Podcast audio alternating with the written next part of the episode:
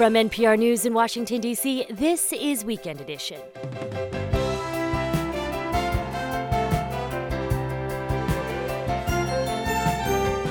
I'm Asma Khalid. We begin with a historic vote on Capitol Hill. George Santos is now the sixth man ever to be expelled from the House.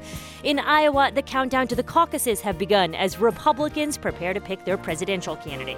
Also, the view from Dubai, what it means for an oil rich nation to host the major UN climate summit, plus a visit to a rehabilitation camp for Ukrainian children and it'll be a solemn night in Bethlehem this Christmas.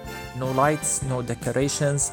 No one feels, no one is in the mood to celebrate. Christian Palestinians cancel Christmas celebrations and call for a ceasefire. First, the news. It's Saturday, December 2nd, 2023. Live from NPR News in Washington, I'm Giles Snyder. International aid deliveries to Gaza have slowed to a trickle in the first 24 hours since the end of the temporary truce between Israel and Hamas. NPR Scott Neuman is in Tel Aviv. During the week long ceasefire, around 200 trucks carrying food, water, medical supplies, and fuel were getting into Gaza each day. But the United Nations warned it fell far short of what was needed by the Palestinian territories more than 2 million people after some 50 days of Israeli bombardment. Now that the truce is over, things are far worse. By the first day of renewed combat operations, a UN official told NPR that only 50 trucks managed to get into Gaza via a crossing with Egypt. But none of them were carrying badly needed fuel for generators. As the fighting in Gaza continues, international aid groups say they are scrambling to prevent a full scale humanitarian catastrophe. Scott Neuman, NPR News, Tel Aviv. National Security Advisor John Kirby has said the U.S. will continue to push for an increase of aid trucks into Gaza, at least to the level that entered during the pause in fighting. New Environmental Protection Agency rules aim to slash climate warming methane from the oil and gas industry by 80% in 15 years. NPR's Jeff Brady reports on the strict new regulations the Biden administration announced at the UN Climate Summit in Dubai. Methane is the main ingredient in natural gas, and it's even more potent at warming the climate than carbon dioxide. The new rules include a long list of regulations to restrict methane emissions from oil and gas operations. They include better monitoring for leaks and a super emitter program where third parties can detect leaks and then report them to the EPA. Jon Goldstein is with the Environmental Defense Fund. It is a big, big deal. Um, this is the first time that the United States is comprehensively addressing both new and existing wells. Though some oil companies support the new rules for methane, it's likely they'll face a court challenge. Jeff Brady, NPR News. Vice President Kamala Harris is in Dubai, where she pledged an additional $3 billion to the largest international fund devoted to supporting climate change and uh, climate action, rather, in developing countries. The money is subject to congressional approval. In New York, candidates already lining up for George Santos's congressional seat. Santos was expelled from Congress yesterday, leaving House Republicans with an even narrower majority. But Nassau County GOP Chair Joe Cairo says more than 20 people have already expressed an interest. We'll have our committee look to see the credentials of the people, to see if they reflect the uh, philosophy of the Republican Party, to see who's most electable. Instead of a traditional primary, county party leaders will choose the nominees to run in a special election. The date has yet to be set by New York Governor Kathy Hochul. This is NPR News. This is 90.9 WBUR. I'm Sharon Brody in Boston. On Beacon Hill, House members meet today in a rare weekend session to try to pass a nearly $3 billion supplemental budget. That includes $250 million in emergency funding for the state's overburdened shelter system. Republicans blocked the vote twice in the past two days, arguing that the state is spending too much money on the growing number of unhoused migrant families. A family is demanding answers after their five year old daughter was left alone on a school bus Thursday. WBZ reports the child was supposed to be dropped off at a preschool in Dartmouth. She fell asleep on the bus and was left alone for about five hours before a supervisor found her. Police are investigating the incident. Boston Mayor Michelle Wu is embarking on the city's annual Enchanted Trolley Tour to spread holiday cheer this weekend. Her route starts at 11 this morning in West Roxbury and runs through several neighborhoods before wrapping up in Brighton this evening. The mayor heads to several more neighborhoods tomorrow. Last night, the Celtics beat the 76ers 125 to 119. Tonight, the Bruins take on the Maple Leafs in Toronto. It's 48 degrees in Boston, mostly cloudy today, highs in the mid 50s. WBUR supporters include American Jewish World Service, supporting human rights advocates worldwide in the fight for democracy, equity, and justice for all people. Learn more at ajws.org. The news cycle didn't let up in 2023. earthquake with a magnitude of 7.8 hit with the sweeping and historic indictment of a former president. The United Auto Workers are on a historic strike this morning. COVID public health emergency is ending. NPR and this station will follow the news wherever it takes us next year too. Join us and please donate to the station today. And you can do that by making this phone call 1 800 909 9287. You can also go to WBUR.org. Uh, you're listening to Weekend Edition Saturday. You This matters to you. You've let us know that in many ways over many years. Right now, we're calling on you to go ahead and make a year end contribution to WBUR. You've been thinking about year end contributions to organizations that are important to you and to the community. We suspect if you think about it, WBUR is on that list. 1 800 909 9287 or go to WBUR.org, start a monthly gift. That will have an impact far beyond the amount that you contribute. So give it WBUR.org or call 1 800 909 9287. WBUR is doing some of our most ambitious work in journalism at a time where journalism is under attack uh, politically, under attack economically, and we need more members and more member dollars to be able to keep pace with the news coming at us. We had a historical vote in Congress yesterday that expelled uh, New York Republican Congressman George Santos. You want to know what does that mean for the country more broadly, for all of us? And we will bring that to you, but we can't do it without your help. So please go to the phone, call 1 800 909 9287, or go to WBUR.org and make a contribution. And here is an example of what you will make possible when you support WBUR right now. Hi, I'm Chloe Axelson, the senior editor of Cognoscenti, WBUR's Ideas and Opinion page. One of my very favorite COG essays is about the power of admitting our own ignorance. Leah Hager Cohen wrote the piece. She's an author and a college writing instructor. Her essay for us became the basis of a whole book about the courage to say, I don't know. Here's a little bit of her essay. The condition of being human involves an awful lot of not knowing. The more we're able to acknowledge this, the more unabashedly we may inhabit our own skins. Leah writes that our culture often places value on judging and gatekeeping, but the freedom to say, I don't know, honors vulnerability. It chews away the tendency many of us have to pretend to know more than we do because we're fearful of being found out or excluded. It's the kind of self protection that can make you feel more disconnected and lonely. We don't know everything at WBUR, we don't purport to. But in our work to seek truth, facts, and understanding, we value the chance to be a trusted member of your community. And that is the storytelling that we are asking you to foster with your monthly contribution right now at WBUR. When you give a little bit each month, you're giving to our entire community. Give at WBUR.org or call 1 800 909 9287.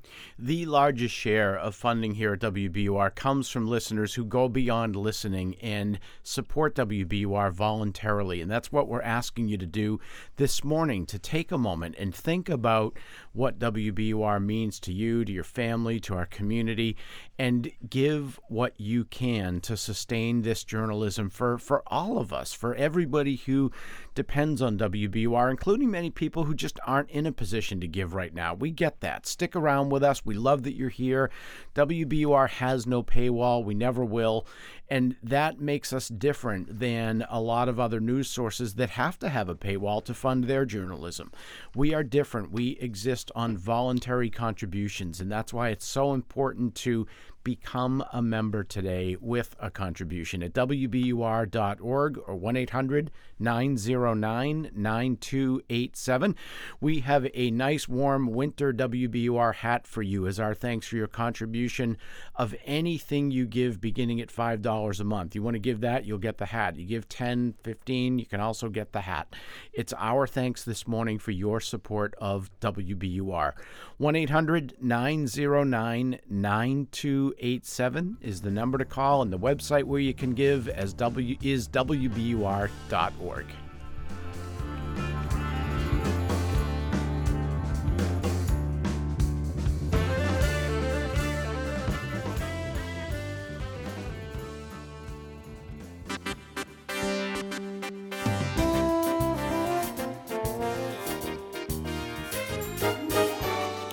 This is Weekend Edition from NPR News. Thanks for joining us on this Saturday morning. Scott Simon is away. I'm Asma Khalid. The 118th Congress has been turbulent, surprising, and in many ways unprecedented. This week, it was on brand.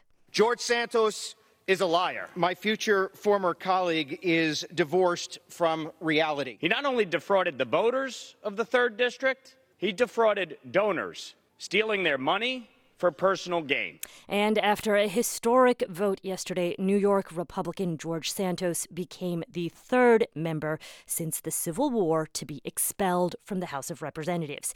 Joining me now to talk about all of this is NPR's Ron Elving. Good morning, my friend. Good to be with you, Asma. So, 311 members of the House voted in favor of giving Santos the boot. That was well over the required two thirds. And that came even though Republican leadership did not support Santos's expulsion. So, Ron, how are you interpreting all of this?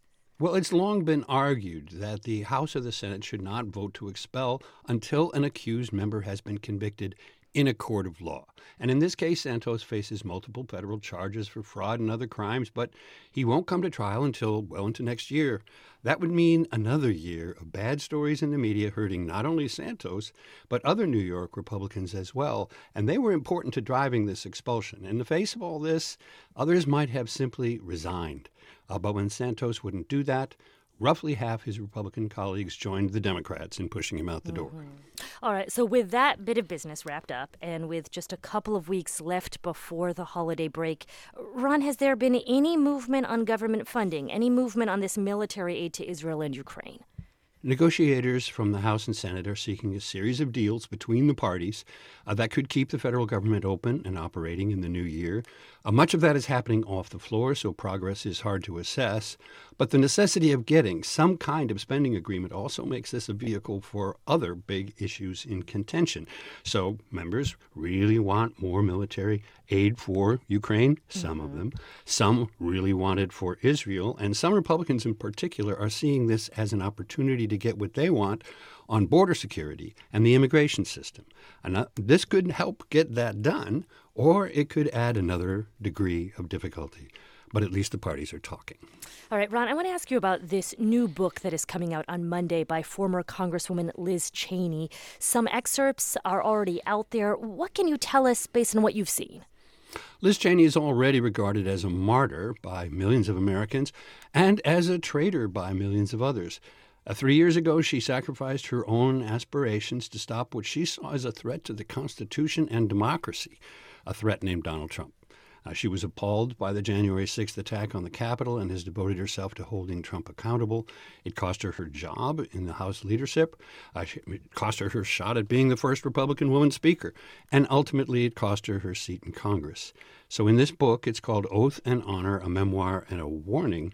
Uh, Cheney calls out the other Republican leaders she calls, quote, enablers and collaborators, unquote, including Kevin McCarthy, whom she said was unwilling to sub, was unwilling to do what they needed to do that day, and thereby cooperated with Trump in trying to subvert the 2020 election process, toss out the results, and keep Trump in power.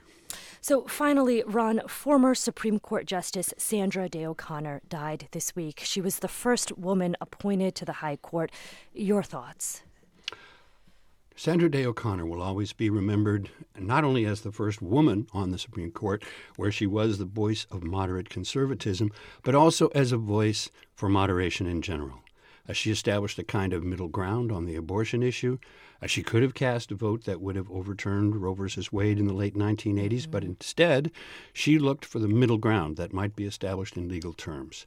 She created an equilibrium on abortion rights that lasted several decades, and she brought that kind of legal temperament to other issues as well. Since her retirement in 2005, she's been sorely missed, and she will be so for many years to come. That is NPR's Ron Elving. Always good to talk to you, Ron. Thank you, Asma. Hundreds of Palestinians suspected of being involved in the October 7th Hamas attacks on southern Israel are being held in Israeli prisons. That's according to Israeli NGO HaMoked. These prisoners join thousands of other Palestinians arrested in Gaza and the West Bank, accused but often not even convicted of crimes. In total, an estimated 7,000 Palestinians are in prison, including many minors and activists. Nearly 2,900 of those detainees are held without trial. So, how does the Israeli judicial system handle these cases? Well, to help us answer that question, we're joined now by Dror Sadot. She's the spokesperson for B'Tselem, an Israeli nonprofit focused on human rights. Welcome to the show. Thank you. So let's start with the overall picture of how the Israeli judicial system handles Palestinians detained or formally charged. How would you characterize the system? So the system is actually not the Israeli court system, it's the military court system, meaning that it operates uh, differently on Israelis than on Palestinians. The Palestinians who are being arrested are being prosecuted in the military court under military rule. And so, what do we know about these? Uh, would you describe them as military tribunals then? Yes, it's basically um, prosecutors and the judges are soldiers operating under uh, military laws and it's much more a political means of control than a justice system. How does it fundamentally differ from the regular court system in Israel? I, understand you're saying that the prosecutors, the judge are all soldiers, um, but in other ways, is it fundamentally different? Yes, uh, uh, many accuses and many uh, arrests are being done by charges that inside of Israel they won't be charged, such as throwing stones and stuff like that. That the military uh, court will charge with much more punishment than in the Israeli court. But I think the most fundamental thing is the fact that the rates of convictions are almost 100%. And this is not a mistake. It doesn't happen because all the detainees and all the arrests and all the people who's being charged are guilty. It's because the Palestinians uh, are being detained until the end of the proceedings. And this is the thing that we, will not happen in the Israeli court, right? Because a person, up until he's being charged and convicted, he's supposed to be innocent, this is why many Palestinians are already like serving many time uh, in prison while the proceedings are happening, and this is why they will almost always will go to plea bargain, and then they will plead guilty. So this is like the how the system works. Some of the things that the Palestinians in prison are being accused of, like throwing rocks, are not things that they would be convicted or charged with in a normal Israeli court system. Uh, help me understand that disparity and how or why are they able to be charged with things that would normally not be seen as crimes? The rules that apply on Palestinians in the West Bank are not the rules that apply to Israelis, right? We're living in this apartheid system in which Israelis, even if they live in the West Bank, there will be under the Israeli law. And the Israeli law is different than the military law. For example, to protest in the West Bank under the military law is unlawful, right? This is, of course, not the case inside of Israel under the Israeli law. And are there trials that take place?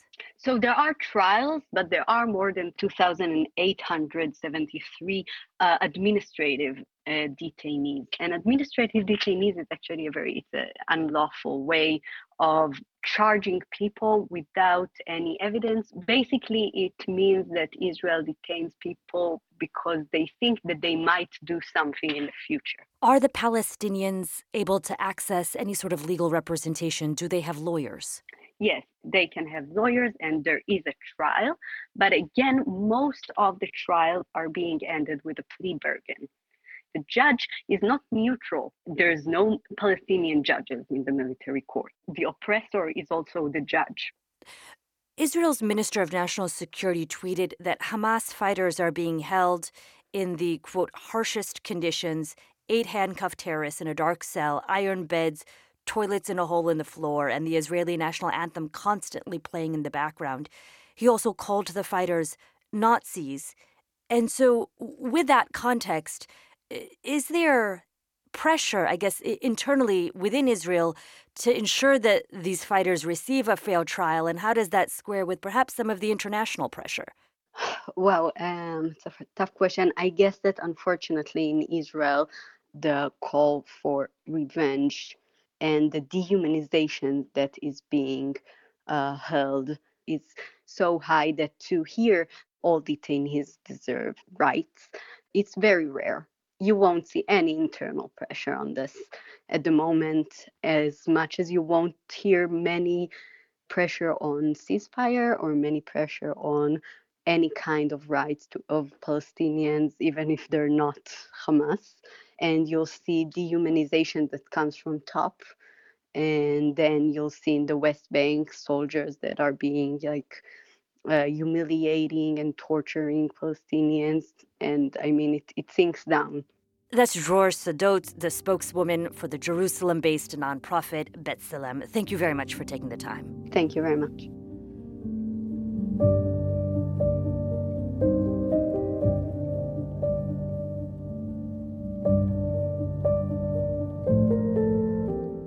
For additional coverage and for differing views and analysis of the conflict, go to npr.org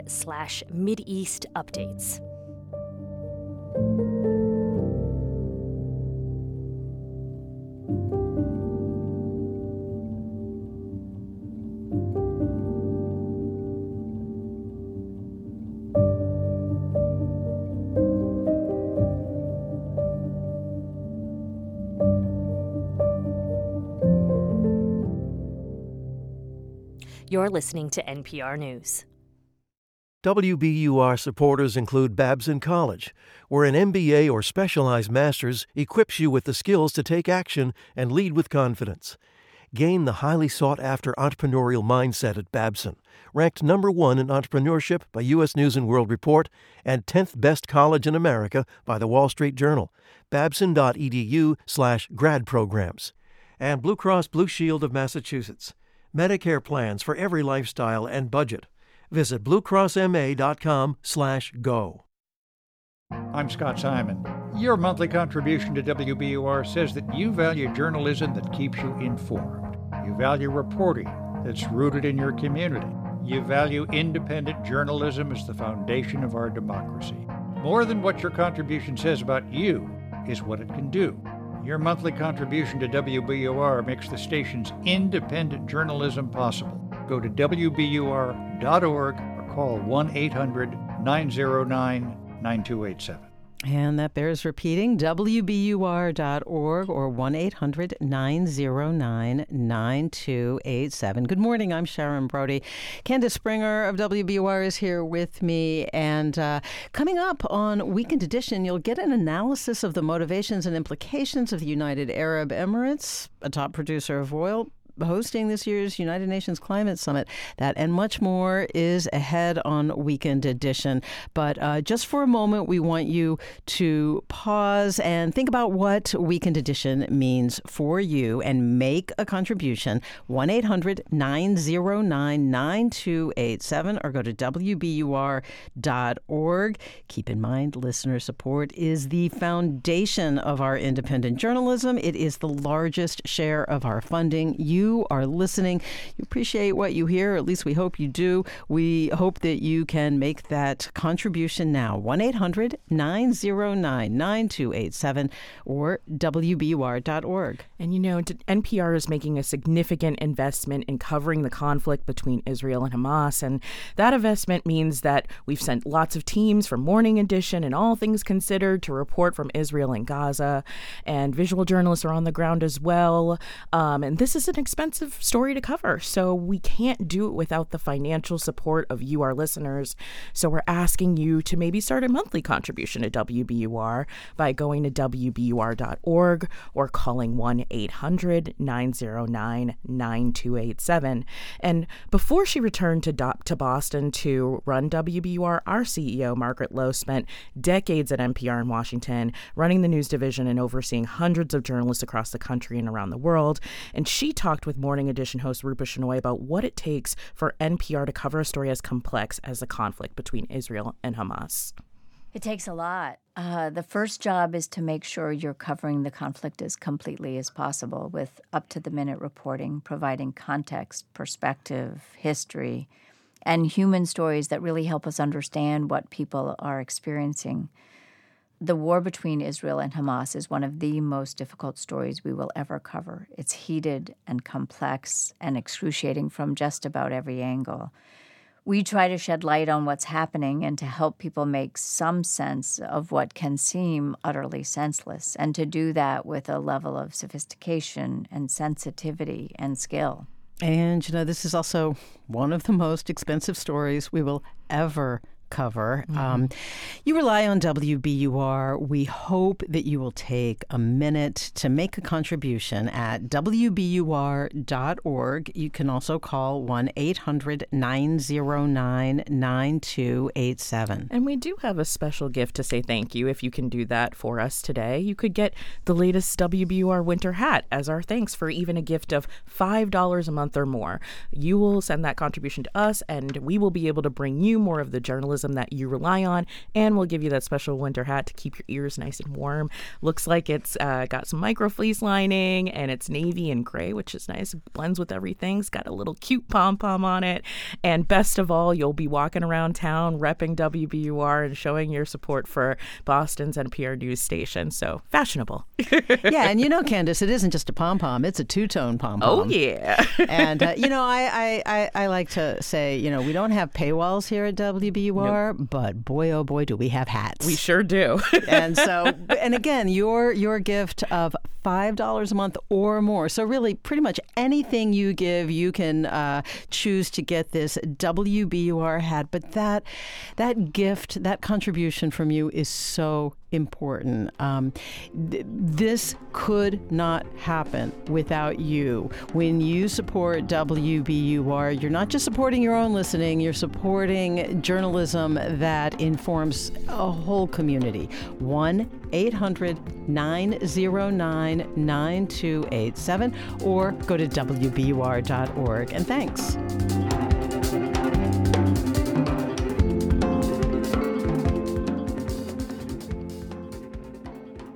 Support for NPR comes from this station and from the NPR Wine Club, where members can explore wines from around the world, and every purchase supports NPR's high quality journalism.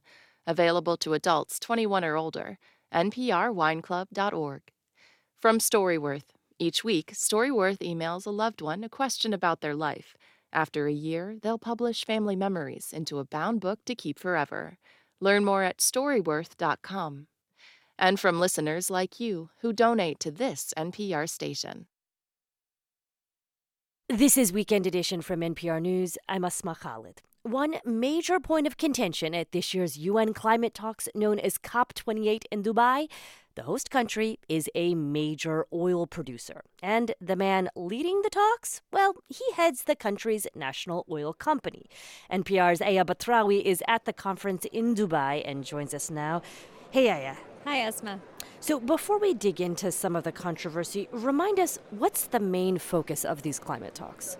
Well, it is keeping to the goal of not allowing the Earth to warm past 1.5 degrees Celsius. Because if you go above that threshold, science says we're going to see catastrophic sea level rises, more extreme heat, and the almost total loss of coral reefs. But if we're going to get there, scientists say we have to slash our carbon emissions nearly in half by 2030. And basically, what that means is burning less fossil fuels like coal, oil, and gas, and we're nowhere near there. And so, one of the main debates at this summit is what countries will agree to when it comes to their commitments to burning fossil fuels and which countries are actually going to pay the hundreds of billions of dollars needed a year to help poorer countries suffering some of the worst impacts of climate change, even though they've contributed the very least to this crisis.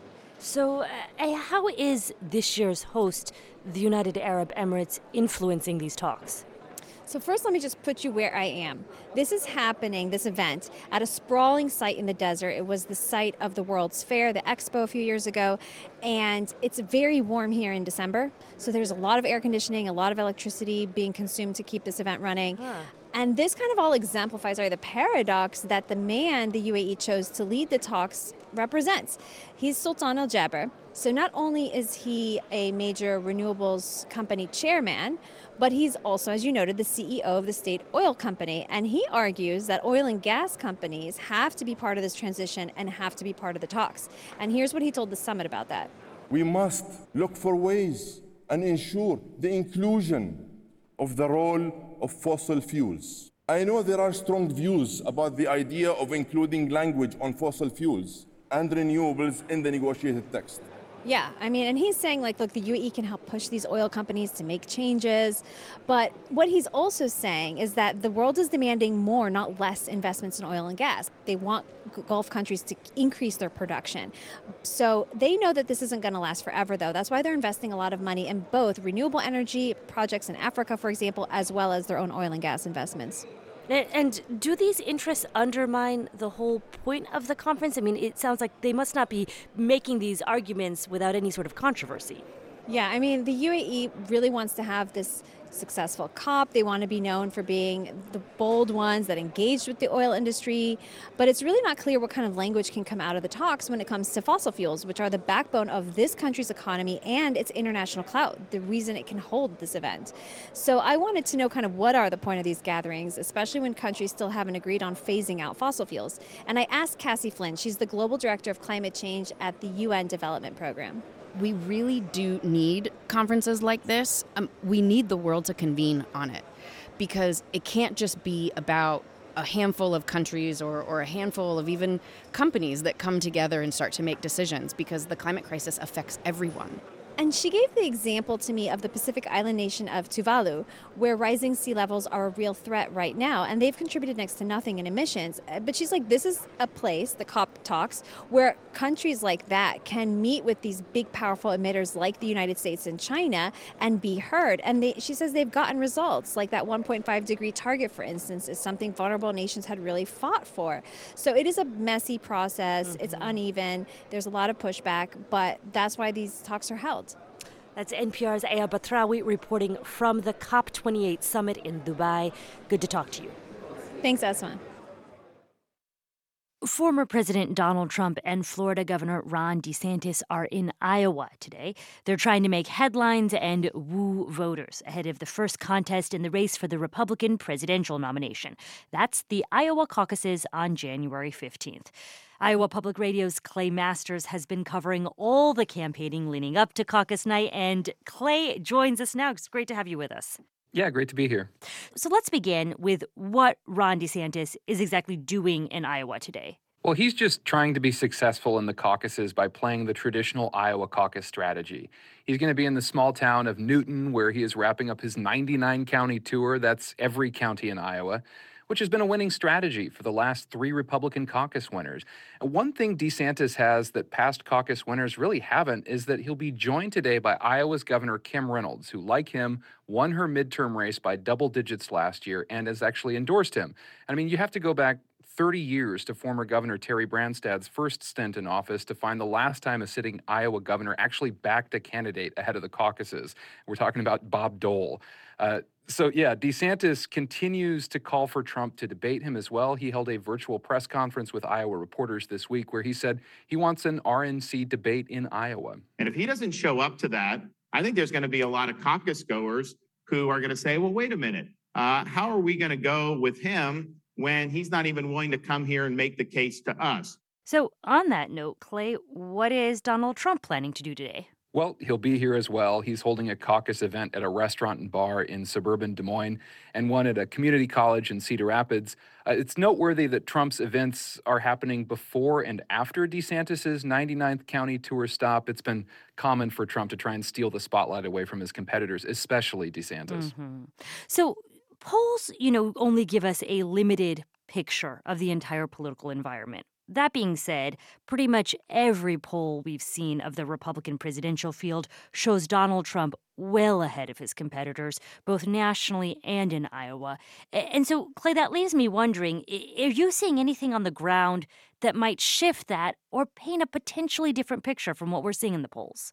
Well, we are seeing some movement among those in the Republican Party who have been from the outset kind of clamoring for one alternative to Donald Trump.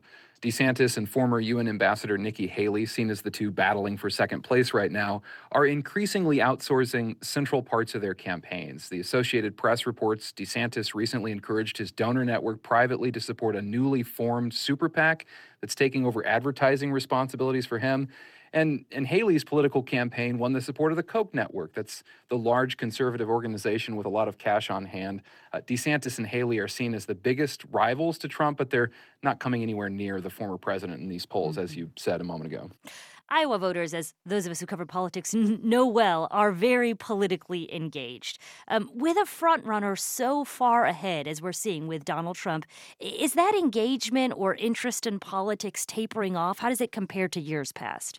Well, there seems to be some voter fatigue out there with kind of a seemingly foregone conclusion, maybe, of who the Republican nominee is going to be. But now that we're in the home stretch, I'm mostly interested to hear what Iowa voters are saying as the caucuses are right around the corner. Have they convinced friends and family to caucus for someone? Are they bringing people to hear from the candidates? And remember, the caucuses are not a primary election. Iowans have to show up at a set time. That's 7 p.m. on caucus night. It's not at their normal polling place. And with snow in the forecast this weekend, I mean, it's a reminder you have to really want to show up on a cold night because this isn't just showing up at your polling place on January 15th to just cast a ballot and then be done with it. All right. That's Iowa Public Radio's Clay Masters. Always good to talk to you. Likewise. Thank you.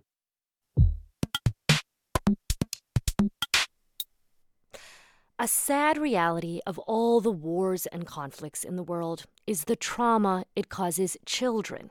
NPR's Hanna Palamarenko visited a rehabilitation camp for Ukrainian children who have witnessed death, survived bombings, and lost family. By most appearances, Gen Camp is like any other modern residential school.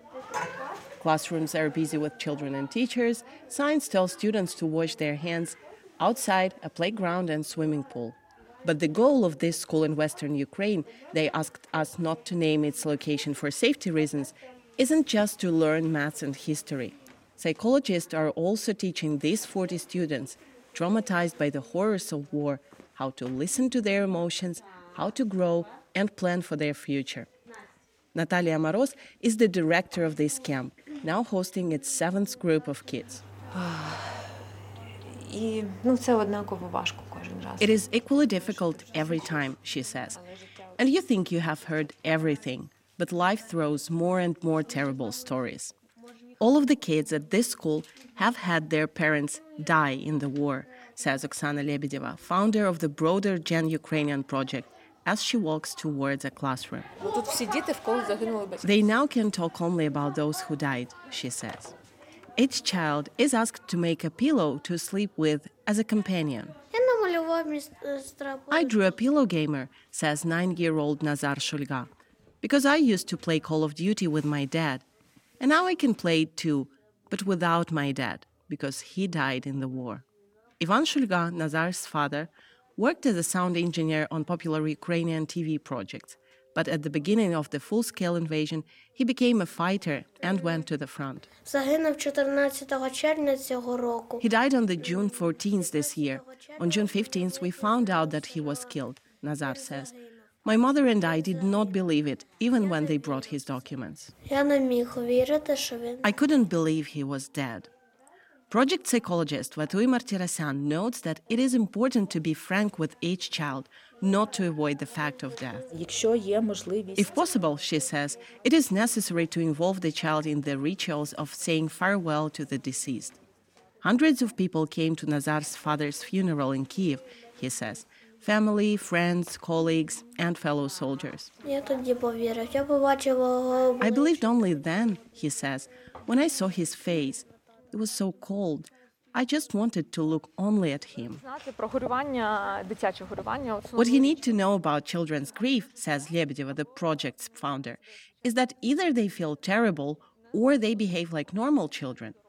What she means is children can cry, then play, then laugh, then get distracted, and then be sad again. But some aren't able to move past the trauma. Lebedeva says art therapy can show which children have greater needs. I'll show you a picture that one girl drew, she says.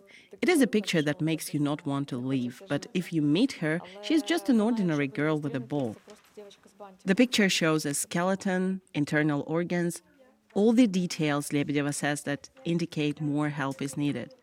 Other Gen Camp children drew pictures of mutilated bodies, scary toothed monsters, and eyes peering out of darkness, scenes of warfare. 10 year old Luba, who didn't want her last name used, likes drawing war most of all. I always draw the war, she says. In my drawings, I have the Ukrainian side, tanks, and Russian military equipment that is completely broken. She also draws civilians, soldiers, and medics. Unfortunately, my father was a medic, says Luba. Her mother told her about her father's death on the day of the funeral. I was very sorry, she recalls.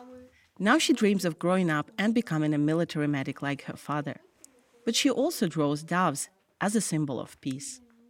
The children, some up to 18 years old, are here for three weeks, where they can learn tools to cope with their trauma. Psychologists here acknowledge that not every child is going to heal, but they keep in contact after the kids leave. Children's psyche is very flexible and can recover up to 100%, Lebedeva says. And she believes with the right efforts, every child who has faced terrible events will be able to live a full and happy life though she says some return to the camp for more treatment. After group psychotherapy and a lunch, the children from Gen Camp have a surprise.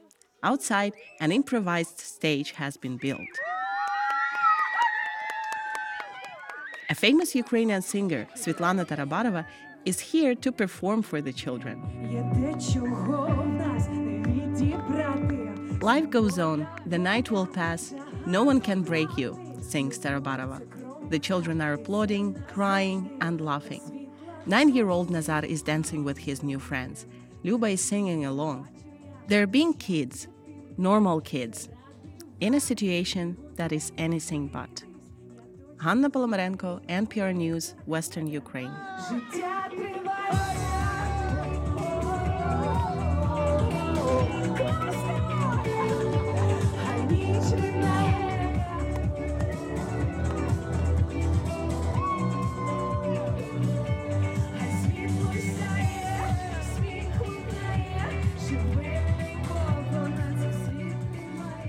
You're listening to Weekend Edition from NPR News. We're funded by you, our listeners, and by Mass General Brigham Health Plan, integrated with one of the world's leading healthcare systems and offering innovative plans, a broad network of doctors, and options for individuals, families, and retirees. Mass General Brigham Health Plan is focused on you and those important to you every day.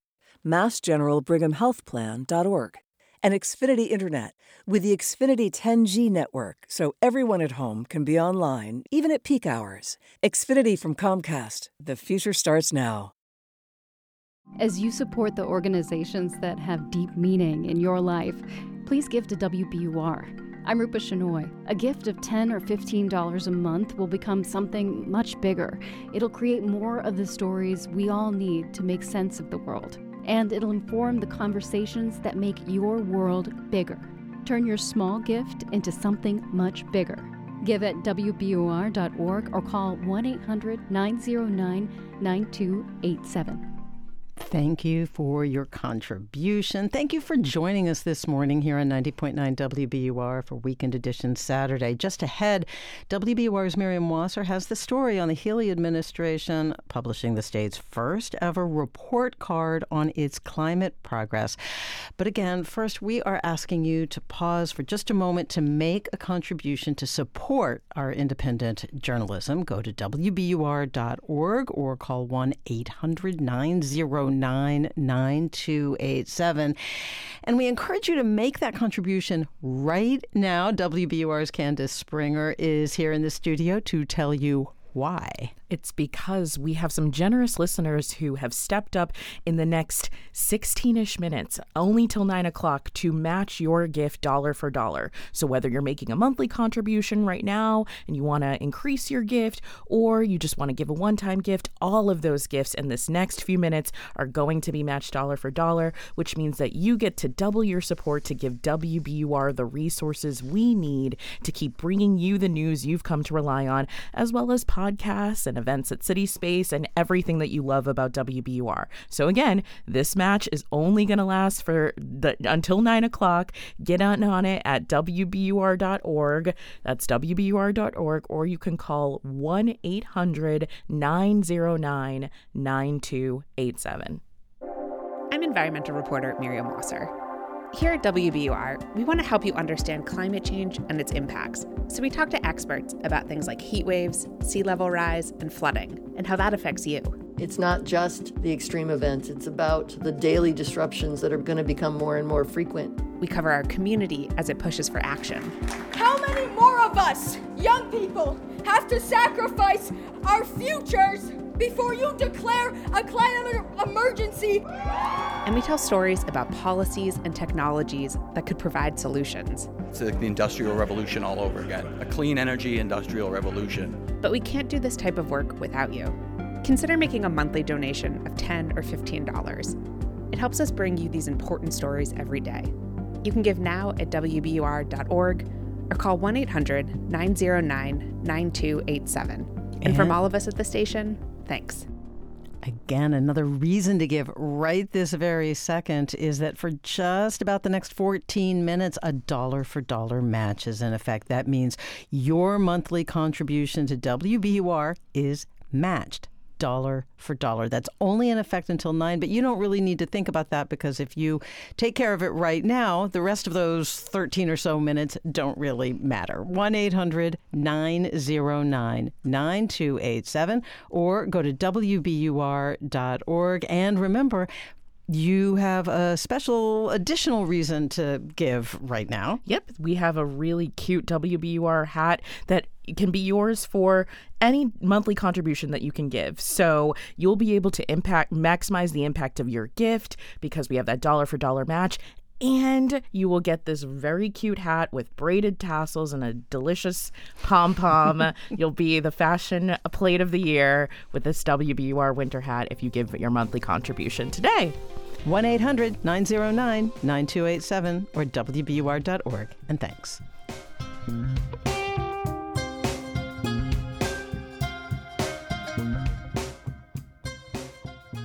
As long as the sniffles have existed, so have home remedies for them.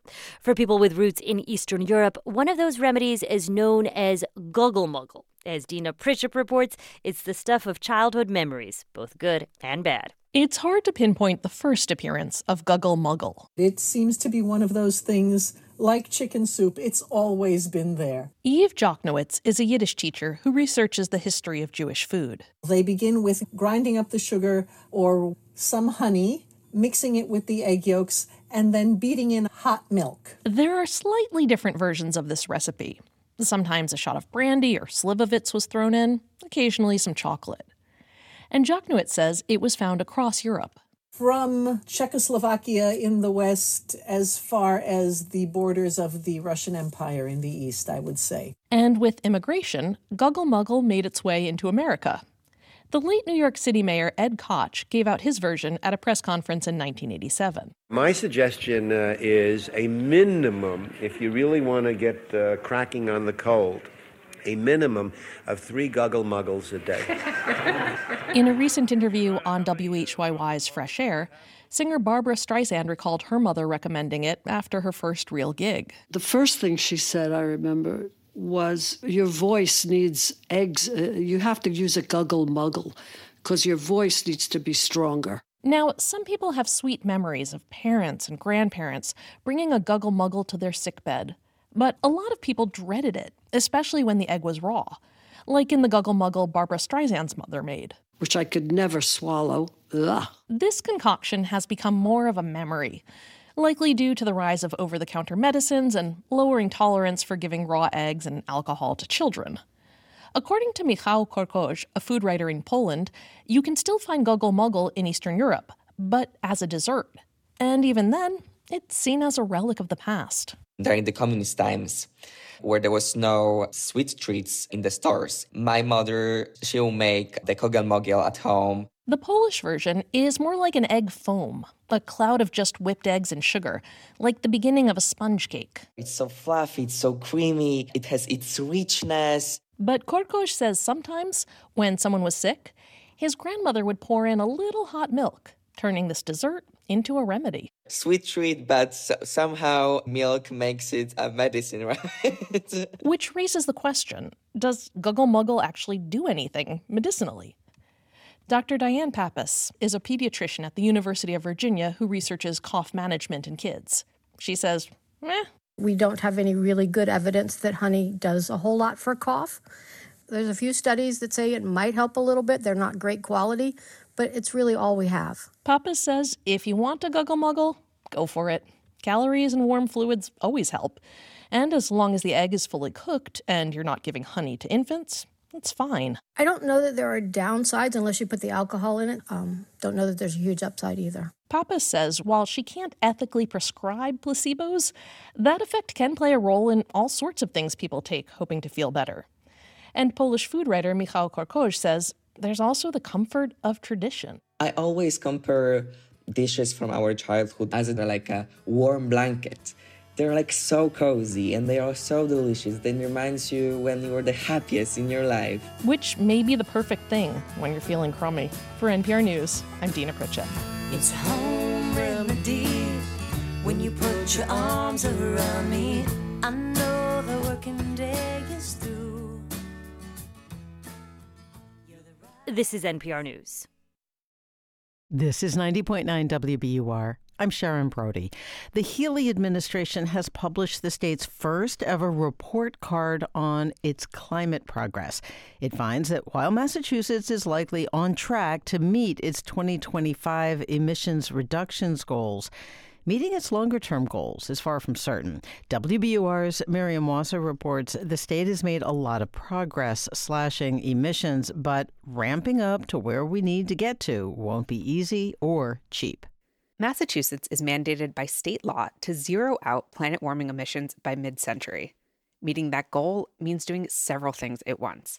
We need to power our cars and heat our buildings with renewable electricity. We need to reduce our reliance on fossil fuels.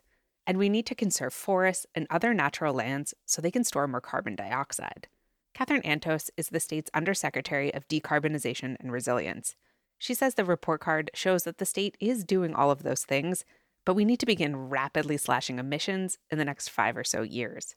We are at a period where we are entering the hardest part of meeting our climate goals. And so that is why we are both on track, but also we know that interventions are needed. Consider the number of electric heat pumps installed. The state is off to a slow start, having accomplished less than a third of its 2025 goal. But the report is optimistic, noting the pace of installations has picked up in the last year and a half. The use of electric vehicles is also increasing, though the severe shortage of publicly available charging stations remains a formidable obstacle. When it comes to bringing more renewables on the grid, the state looks like it will achieve its 2025 goals. But after that, the picture is less clear, says Jeremy McDiarmid. He's with Advanced Energy United, a clean energy trade association group. I am cautiously optimistic, but things need to change and big things need to happen over the next five years. McDiarmid said there are some things the state can do, like more quickly approve new infrastructure. But in many ways, the energy future depends on global economic forces. Importantly, The report acknowledges that just focusing on reducing emissions is not enough.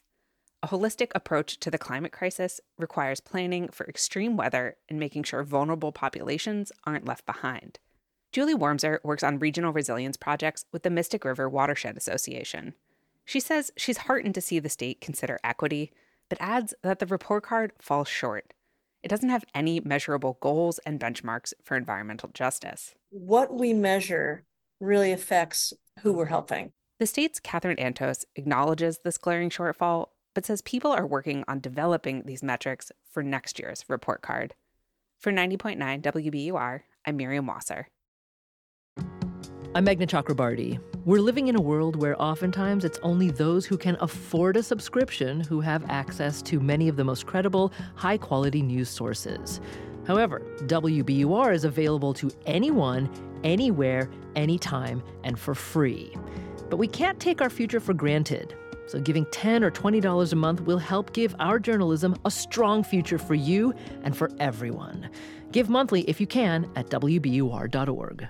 And you can also call 1 800 909 9287. Good morning. I'm Sharon Brody.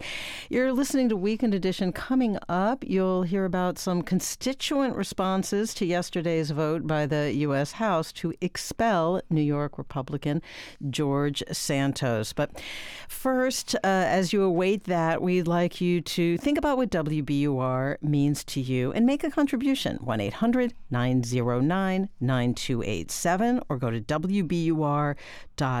We are mission driven, we are not for profit, independent journalism. And the way that's supported, voluntary monthly contributions from our listeners. Those are the largest share of our funding. So, again, we ask you to make a year end contribution right now 1 800 909 9287 or WBUR.org. And WBUR's Candace Springer explains why you need to do that in the next uh, three and a half minutes. Because we have a dollar for dollar match happening right now, and the deadline is just what Sharon said three minutes to maximize the impact of your gift. So, whatever you can give, it will be matched dollar for dollar up until nine o'clock. So, if you give monthly, if you want to give monthly, $10 becomes 20 and 15 becomes 30. But any gift in this next few minutes will be matched dollar for dollar. So, it's the perfect time to reflect on everything that WBUR means to you and to sustain us for years to come. Go to WBUR.org or call 1 800 909 9287. This is Laura Dern. If there is a world on the other side of a wall somewhere where artists run free and journalists share a point of view to educate us into alternative opinion and voice, and it's used beautifully, and there's opera and Sesame Street and National Public Radio, I want to be on that side of the wall. So thank you, National Public Radio. I pray that you're supported forever. We need you. It's how I get my news. It's how I get to know about human behavior. It's how I, thanks to people like Terry Gross, learn about film and invention. And I care deeply about it. And I never, ever want anyone to feel anxiety about losing voice in our uh, beautiful democracy. 1 800 909 9287 or go to WBUR.org.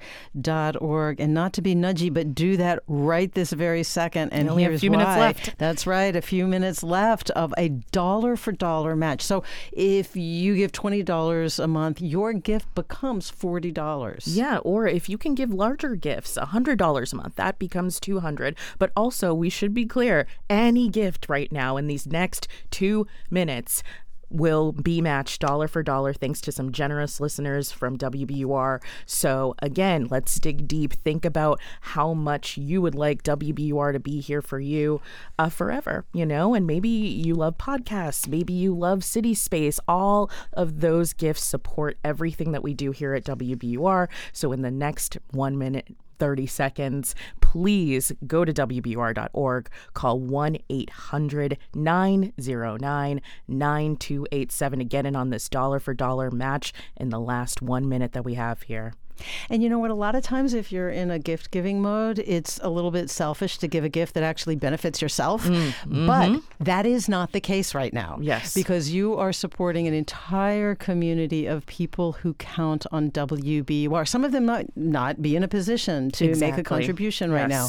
But if you are, you are obviously, you know, giving yourself a little boost because you're keeping WBUR thriving. You're also supporting WBUR for the entire community. 1 800 909 9287 or WBUR.org. And the reason to do that right now is for just the next few seconds. Uh, a dollar for dollar match is in effect. 1 800 909 9287 or go to WBUR.org. And thank you.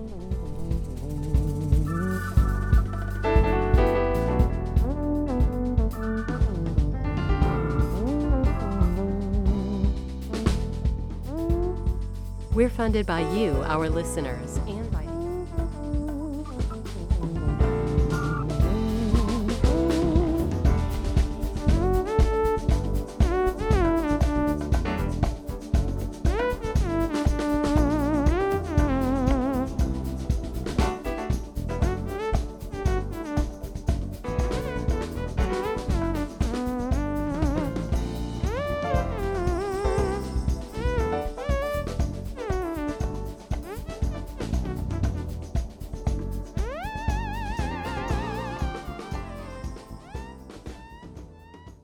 WBUR Arts and Culture reporter Cristela Guerra, and this is 90.9 WBUR FM Boston, 92.7 WBUA Tisbury, and 89.1 WBUH Brewster. Listen anytime with our app or at WBUR.org. WBUR, Boston's NPR news station. Live from NPR News in Washington, I'm Giles Snyder. The Biden administration says it's phasing out coal fired power plants and is committed to not building any new ones. NPR's Aya Batrawi reports that the U.S. made the announcement in Dubai at COP28, the annual UN Climate Summit. The U.S. Special Envoy for Climate, John Kerry, says the country is joining the Powering Past Coal Alliance. That's a coalition of governments and organizations committed to not developing new unabated coal power plants and phasing out existing ones. Though on that second point, he didn't say by when. The burning of coal is a greenhouse gas emitter and a key driver of global warming. Phasing out coal power plants is seen as crucial to the bigger goal of keeping global temperatures from rising past 1.5 degrees Celsius to avoid catastrophic sea level rise, more extreme heat waves, and mass extinctions. Biden's climate envoy made the announcement here at the COP28 summit in Dubai. The U.S. has the world's third biggest capacity of operating coal plants behind China and India, but it hasn't built a new coal plant in over a decade. Aya Batrawi, NPR News, Dubai. The Israeli military says it has hit hundreds of Hamas targets across the Gaza Strip as a renewed bombardment of the territory stretched into a second day. Some of the heaviest bombing was in southern Gaza, where Palestinians are taking refuge from the conflict, and where Israel believes members of the Hamas leadership are now hiding. According to the Palestinian Health Ministry in Gaza, more than 180 people were killed during airstrikes on Friday. The BBC's Hugo Bachega is in Jerusalem. Parts of southern Gaza have been heavily hit, including uh, the city of Khan Yunis, where hundreds of thousands of Palestinians have been sheltering. We've seen uh, images of crowded hospitals that have been under a lot of pressure. Aid agencies have been warning that another wave of displacement could happen if these major uh, centers in southern Gaza become the targets of this uh, Israeli offensive against Hamas. The Department of Veterans Affairs has formally called on mortgage lenders to pause foreclosures on thousands of people with VA loans. But NPR's Chris Arnold reports that help may not reach other vets who need it. Thousands of veterans were about to lose their homes after part of a VA COVID forbearance program abruptly ended. After an NPR investigation, the VA paused the foreclosures until it gets a new assistance program up and running. But many vets may not get that help. That's because they already ended up in loan modifications that they say are unfair. I feel betrayed.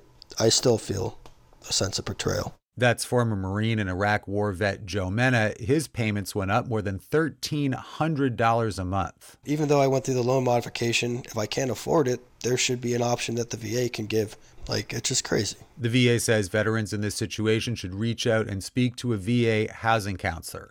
Chris Arnold, NPR News. And this is NPR News. This is 90.9 WBUR. I'm Sharon Brody in Boston. We are learning more about the abrupt ouster of the state's top cannabis regulator in September. State Treasurer Deborah Goldberg suspended Shannon O'Brien with pay without an explanation. A court filing shows that an outside investigator found that O'Brien made several racially, ethnically, and culturally insensitive statements. O'Brien's lawyers argue the allegations lack merit. Mass General Brigham has developed a new online tool to indicate how well you're taking care of your brain. The Brain Care Score system ranks physical, lifestyle, and social emotional factors. Research has shown a direct link between a higher score and a lower risk of dementia and stroke. One of New England's most well known car dealerships is rebranding, getting rid of the name Boch. The Boston Globe reports that the change to new car affects several dealerships, including the box stores on the Auto Mile in Norwood. Dan Dages and his son Chris acquired several Boch dealerships in 2015 and are behind the rebrand. It's 48 degrees in Boston, overcast today, highs in the mid 50s.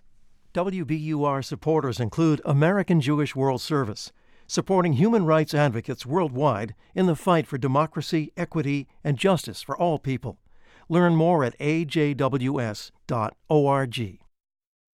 Climate change dominated the headlines this year. Wildfires stoked by Hurricane Dora spread across the island of Maui. A dangerously large plume of moisture known as an atmospheric river slams into the region. But there were also stories of hope. This hotline helps people figure out how to save important objects and buildings after disasters. Invest in the future of climate change coverage on NPR and this station. Here's how. What you do is you call 1 800 909 9287 or you go to WBUR.org. That's how to make your generous contribution uh, to support WBUR. And uh, coming up, uh, you're going to get the latest on the Israel Hamas war. Also, You'll consider why every year an estimated one third of American adults go into debt to pay for holiday expenses. Just some of the stories you'll hear coming up on Weekend Edition Saturday. Think um, for a moment about what this means to you, how much you can count on WBUR, and then please make your contribution. 1 800 909 9287 or go to WBUR.org. Yeah, the news has had relevance like it's never had before lately, and whether we're covering covering climate change or income inequality or healthcare. These issues affect us right where we live, and WBUR needs a strong future, um, and it's far from certain. So we are asking you in this moment to maybe start a monthly gift if you can of $10 or $20. It's one of the best things that you can do to give us the journalism that we all need in these times where we need to make sense of everything that's going on in the world. And On Point host Meghna Chakrabarti talked talked about the focus of our journalism now that climate change has taken on a greater urgency. I think people more and more want smart, brave, and almost plain spoken conversations about solutions because m- most of us agree about what the problem is. And now people want to do something. And they want to do something not just on the global or, or national level, because we know what those targets are, and that takes a lot of political will. But people also want to know more about what they can do locally.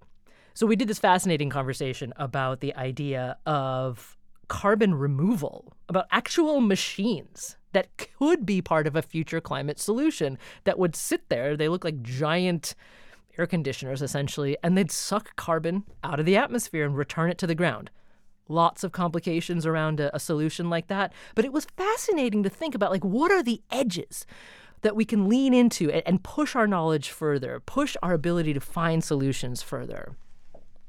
And you know, one thing that kind of makes me think about mm. is the uh, shared concept here of working together. Yes. Um, and in a way, if you take a moment and think about this, uh, supporting WBUR also is about the good we can all do when we band together with a common goal. It's the way we work here at WBUR. Mm-hmm. We collaborate, we work with each other uh, to bring you the best journalism that we possibly can. Um, and when you support this, you are making a contribution that creates the stories and the conversations that uh, enrich your world.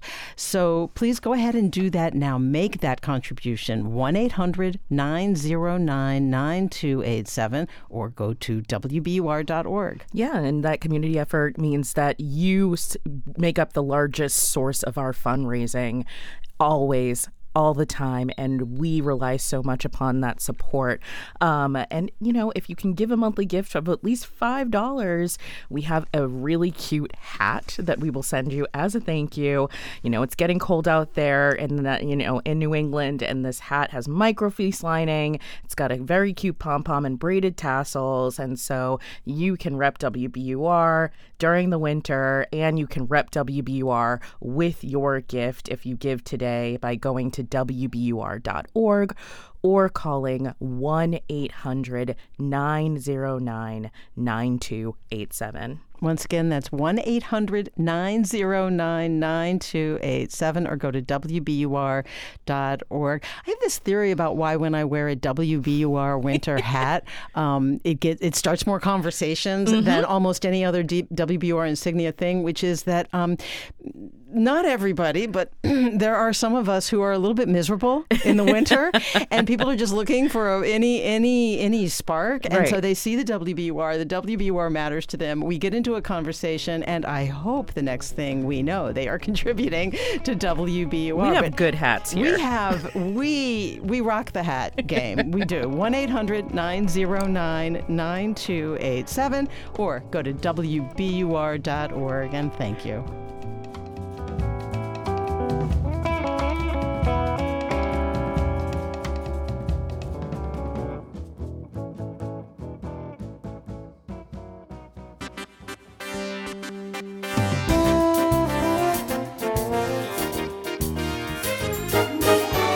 This is Weekend Edition from NPR News. Thanks for joining us. Scott Simon is away. I'm Asma Khalid. Fighting in Gaza continued through the night after the week long ceasefire collapsed Friday. Israel has launched hundreds of airstrikes against Hamas targets, and Hamas has fired rockets at Israel, including an attack on Tel Aviv intercepted by Israel's air defense system. International aid groups say there is already a severe humanitarian cost from the renewed fighting for the more than 2 million Palestinian civilians in Gaza. Joining us now from Tel Aviv is NPR's Brian Mann. Brian, it is good to have you with us. Hi, Asma. So, to begin, can you tell us about the situation on the ground there? Yeah, Gaza's been hit hard over the last 24 hours. Israel's military said this morning they've struck over 400 targets in operations that continued through the night, including an airstrike against a mosque that Israeli officials say was a command post for militants. Israeli officials say they launched more artillery strikes against Hamas today. Uh, in a statement, Hamas leaders blamed this resumption of fighting on Israel and said Hamas had been willing to prolong the truce. It is worth noting, though, that at the same time, Hamas was also taking credit for and celebrating an attack by Palestinian gunmen in Jerusalem uh, this last week uh, that left three Israeli civilians dead. Hmm. And, Brian, what is Israel's goal as this fighting has resumed? I mean, how is the bombing also affecting Palestinian civilians who've been caught up in the war?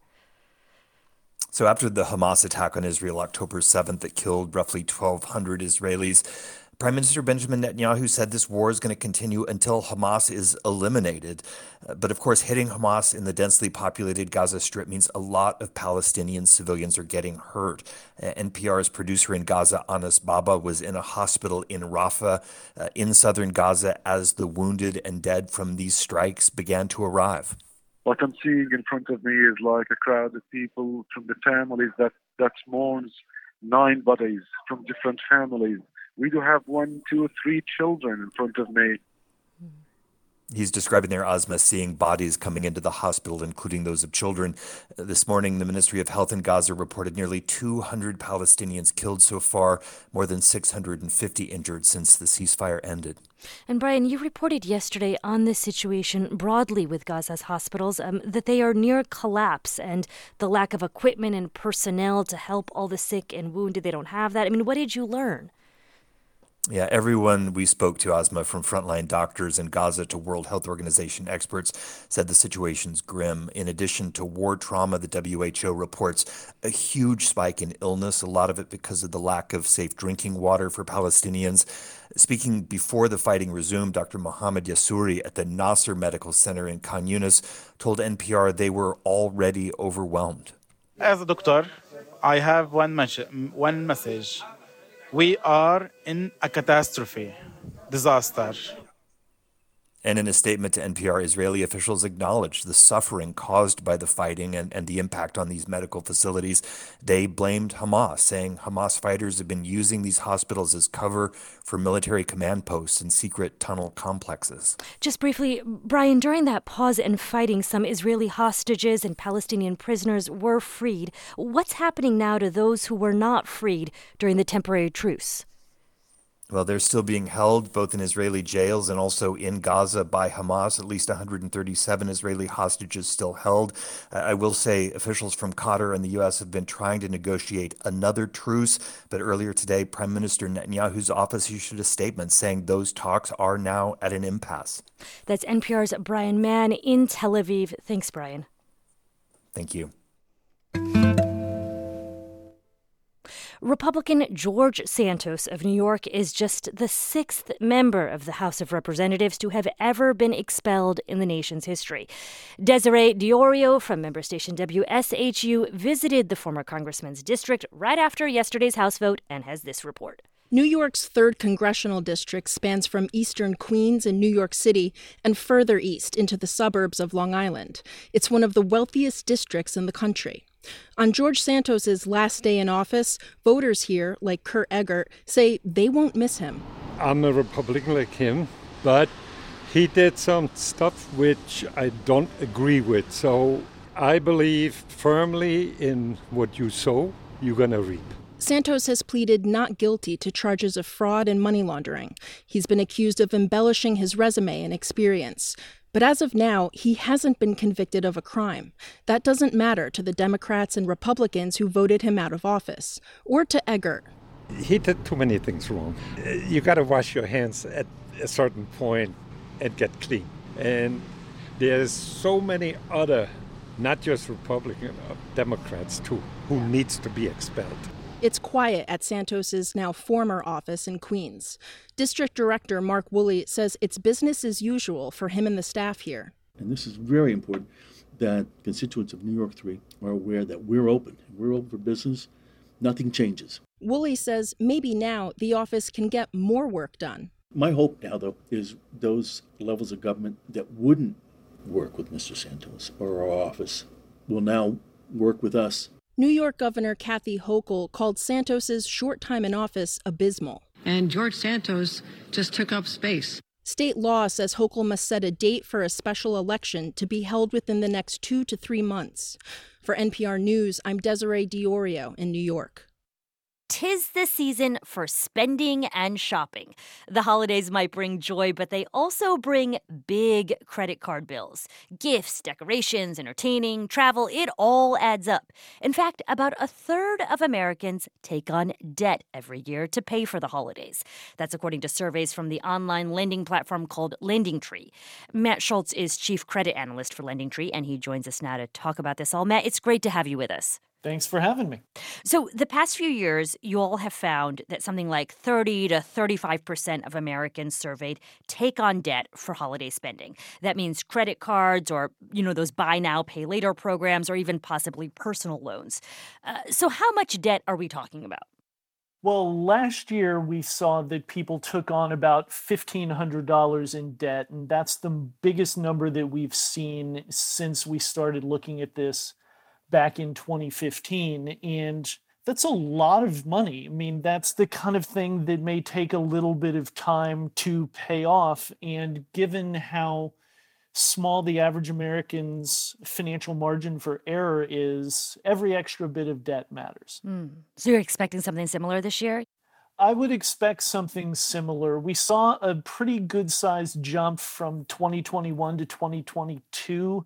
I don't know if we'll see that big of a jump this year, but I think that given inflation sticking around, high interest rates, student loan payments restarting, and a bunch of other financial headwinds that people are facing, I think it's reasonable to think that that average debt number would probably go up at least a mm. little bit. So, you all take another set of surveys before the shopping season begins, where you look at how people are feeling about the holidays financially. This year, about half of Americans say they are, quote, dreading the holidays. And that stat is even higher for parents with young children. Uh, so, I will say, uh, Matt, that sounds not exactly like a happy holidays mood that a lot of folks are thinking about heading into the, the season. What do you make of that? Well, it, it doesn't surprise me, frankly, because the holidays are just an enormously stressful time in about a hundred different ways. And when when things are difficult financially it just makes it even more stressful because any parent can tell you how much pressure they feel to make the holidays perfect whether it's getting all the family together buying gifts traveling so the kids can see grandma and grandpa. Holidays are an expensive time so it is your job to keep a careful eye on all of this, but I've got a personal question for you. I mean, how is your holiday shopping going right now? Do you create a budget? Do you manage to stick to that budget yourself? Um, I probably should stick to a budget, but I generally don't. Okay. um, So what do you and advise folks to do? well, uh, it's it's it's kind of a do as I say, not as I do kind of thing. Um, I do think that it is still really, really important to try and get the best deals, to shop around, to be cost conscious. And that's true whether you have a higher income or a lower income, because just because you have a higher income doesn't mean that you will avoid having debt. In fact, folks with higher incomes are able to get more credit, and the more credit you have, the more debt you can run up. Mm. So, We hear about how important consumer spending is for the health of the broader American economy. So, you know, if people spend less money, whether that's shopping or traveling this December, I mean, does that not sort of hurt the broader economy? Does our economy sort of depend on people going into debt? well, the, our our economy certainly depends on people spending.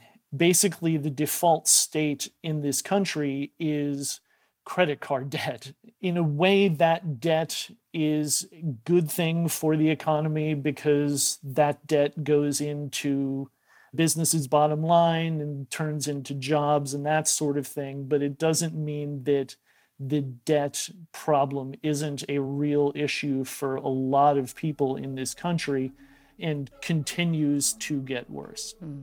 Matt, thanks so much for speaking with us. Thank you. Matt Schultz is Chief Credit Analyst for Lending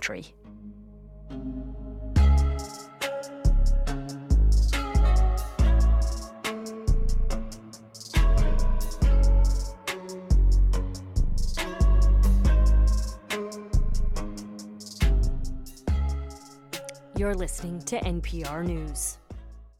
We're funded by you, our listeners, and by the Boston Foundation. Knowing it will take all of us to improve lives and strengthen communities, the Boston Foundation partners with leaders and changemakers to advance equity and power a better Boston. The Boston Foundation. Move equity. Move Boston. Learn more at tbf.org. And Merrimack Repertory Theater with A Christmas Carol, a new adaptation highlighting Charles Dickens' time in Lowell, now through December 24th. Tickets at mrt.org. At NPR and this station, editorial integrity is non negotiable. Your support ensures that our journalism remains independent. Stand with us and donate right now. 1 800 909 9287. Why am I reciting that phone number? Because that's the number that you call to make a contribution to WBUR. You can also make that contribution by going to WBUR.org. Good morning. I'm Sharon Brody. You're listening to Weekend Edition here on WBUR. Just ahead on Weekend Edition, you'll get the story on Vice President Kamala Harris at the UN Climate Summit in Dubai. Also, You'll get a cooking lesson with a recipe for stuffed summer squash, that and more coming up. And while you appreciate the range and the depth of the coverage of the news and the cultural information here on WBUR, we hope that you will make a contribution.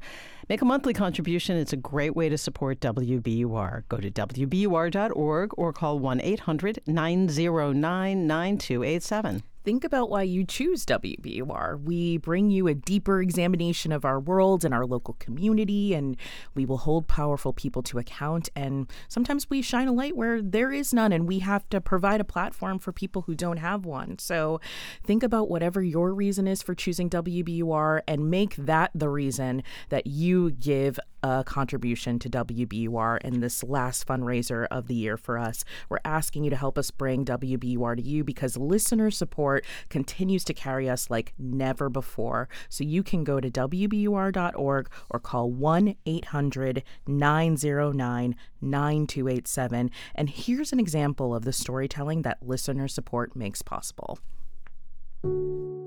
Hi. I'm Chloe Axelson, the senior editor of WBUR's Ideas and Opinion page. A 2017 essay by Julie Wittish gets a lot of attention whenever we repost it. The piece pivots on an old photograph of Julie's mom and dad and her aunt and uncle at the beach. All four have lived through tumultuous times, having survived Nazis and bankruptcy and disease. Yet in that photo, you can't imagine four people more full of life. Julie wonders how they did it. Did they have a stronger sense of agency? Had they simply lost their fear? Neither, she concludes. Those four parents simply loved life's essentials food, water, sun, and a herd to huddle with, with a blazing fierceness that parched despair before it could take root. I think people love this essay and keep returning to it because it delivers lessons for our anxious times. That even the most difficult of circumstances can be met with love and gratitude. A big part of my job is to help our authors uncover emotional truths.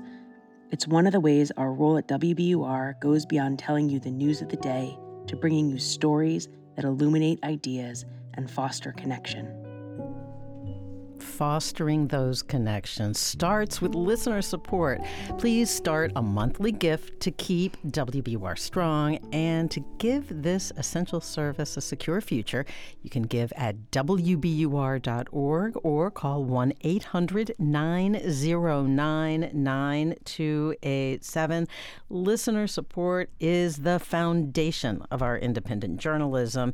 It is the largest share of our funding, and that's why your tax deductible gift is so important and why it's so important today. Give WBUR $10 a month if that's what works for you, $30 a month if that's what you're comfortable with. You will be giving WBUR the freedom to report, to dive into our approach to independent journalism. WBUR.org or 1 800 909 9287. And it's getting a little cold outside, so if you need extra incentive, if you can give even a gift of $5 a month, you can get the latest WBUR winter hat as our thanks. And we will use your contribution to bring you more of the journalism that you rely upon. Um, it, it'll certainly keep you warm. We're looking at it right now in the studio. It's got a micro fleece lining. It's navy and gray with braided tassels, a two tone pom pom, and a heathered stripe.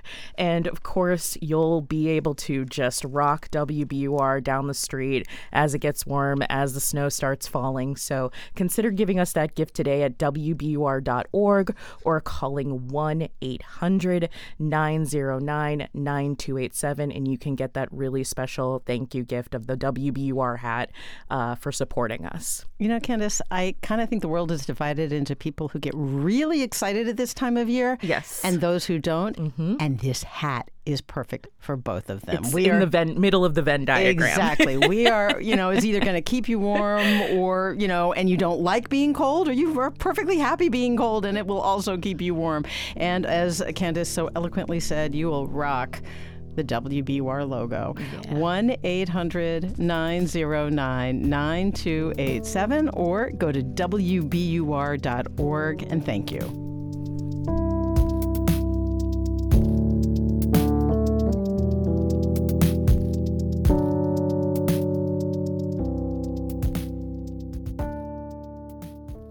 Support for NPR comes from this station and from Made in Cookware. Made in Cookware is crafted by chefs for use in restaurants and home kitchens around the world. Their cookware can be found at madeincookware.com. From Carnegie Corporation of New York, supporting innovations in education, democratic engagement, and the advancement of international peace and security. More information is available online at carnegie.org. And from listeners like you, who donate to this NPR station. This is Weekend Edition from NPR News. I'm Asma Khalid. Vice President Harris is in Dubai today. She's there to represent the United States at the annual UN Climate Summit known as COP28. And while she's there, she's also meeting with world leaders to discuss the conflict in the Middle East. White House correspondent Deepa Shivaram is traveling with the Vice President and joins us now from those climate talks in Dubai. Thanks for being with us, Deepa. Hey, Asma. So it is the vice president's first time at this climate summit, and she's making announcements on new investments from the United States. Can you fill us in? What are the specific pledges? Yeah, so there's a couple things the U.S. is rolling out while at this climate summit. And the big one that Harris announced is a $3 billion pledge to the Green Climate Fund. And that's a UN fund that helps developing nations deal with the effects of climate change. I will note, though, that this is a pledge and that any new funding would have to be approved by Congress, mm-hmm. which, of course, is a pretty tall order. Indeed. And, and Deepa, my understanding is this was not the only announcement the administration made at the COP summit today. What else did the Biden administration say? Right. There's a lot going on at the summit. The EPA also announced new federal rules to curtail methane pollution from the oil and gas industries. There's an intent from the White House to show that they're trying to tackle the climate crisis on a lot of different fronts by taking government actions for one, but also by holding big corporations accountable. And there's also an acknowledgement that there's still more to do. Here's what the vice president said on the main stage today. Today, we are demonstrating through action how the world can and must meet this crisis. This is a pivotal moment. Our action collectively, or worse, our inaction, will impact billions of people for decades to come. So, Deepa, turning back to the political environment here in the United States, climate is a major issue for many young voters, and they have not been particularly impressed with the Biden administration's action or inaction to date. Uh, how do these yeah. politics come into play for the vice president while she's in Dubai? Yeah, I mean, it's very top of mind for the vice president while she's here in Dubai at COP28. A White House official told me that the criticism from younger voters and, and the younger generation, you know, coming at this administration actually can be helpful because it helps pressure and push for the government to make more progress. Harris has been trying to energize younger voters around the country because they're a really critical base for Democrats going into 2024. And it's not just climate policy they're unhappy about right now, it's also the way the administration has responded to the Israel Hamas conflict. So I, I want to ask you a little bit bit more about that conflict. The vice president is also having meetings today with regional leaders about that conflict between Israel and Hamas and the fighting in Gaza. Who is she talking to and what are they hoping to achieve? She's meeting with Egyptian President Sisi and she's meeting with Jordan's King Abdullah and UAE President Mohammed bin Zayed, who is, of course, hosting this climate summit here in Dubai. These meetings are all coming after Israel has resumed attacks on Gaza after that pause in the war. And the White House says Harris is is looking to restore the pause, but she's also focused on what happens next in Gaza after the fighting ends. That's NPR White House correspondent Deepa Shivaram. Thanks so much, Deepa. Thank you.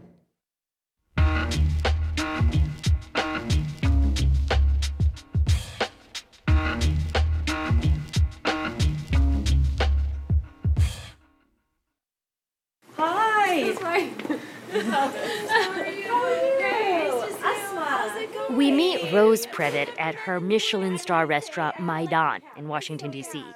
Previte operates four restaurants around the DC area, and she's also working on opening up another in LA. And we came here to her restaurant to cook food, eat, and talk about her debut cookbook called Maydan from Lebanon and Beyond. I want you to explain the name of the restaurant and the name of the cookbook to us. I tell everybody it is a word based in Arabic to me, Mhm. but I learned it in Kiev. Everyone kept saying when we were there, like, meet at Maidan, meet at Maidan. And I was like, what is this? So then I look into the word and I figure out that it's Arabic. It's used in Hindi and Farsi as well. Yeah. And it means the same thing, only it's pronounced differently. And so a square or a gathering place or somewhere that people came to either celebrate, to mourn, to rebel, To Previte, Maidan represents a gathering of people, and that's what she wants this cookbook to do bring people together around a table. This isn't a restaurant cookbook. Some of the hit dishes from her restaurant menus are in here, adapted for the home cook, but so are classic holiday family dishes that she grew up eating in her Lebanese, Italian, American home in Ohio. The recipes in this cookbook tie in the flavors of a wide region, from the Caucasus to the Middle East and North Africa. we try not to credit a country. I try to just tell you the story of how I learned it and where I learned it. Mm. But that doesn't mean they own it, right? Like I'm not even about to get into the fight about who owns hummus. Like this is not a thing we want to fight about, right? Our bread, we call it flatbread. You know, we don't call it pita. We don't call it naan. We don't connect it to like a specific place because it's actually a collection of recipes and inspirations. We're standing around a prep table in one of Rose's restaurants. We are going to make one of my all-time comfort foods that we have at every celebration in my family, kusa. She's got these little green summer squash, some ground lamb, rice, a can of whole tomatoes, mint, cinnamon, onion, butter, and of course, clarified Lebanese olive oil, extra virgin. The end result stuffed squash boiled in a pot of tomato sauce. It's a holiday dish. Her family eats it every year at Christmas.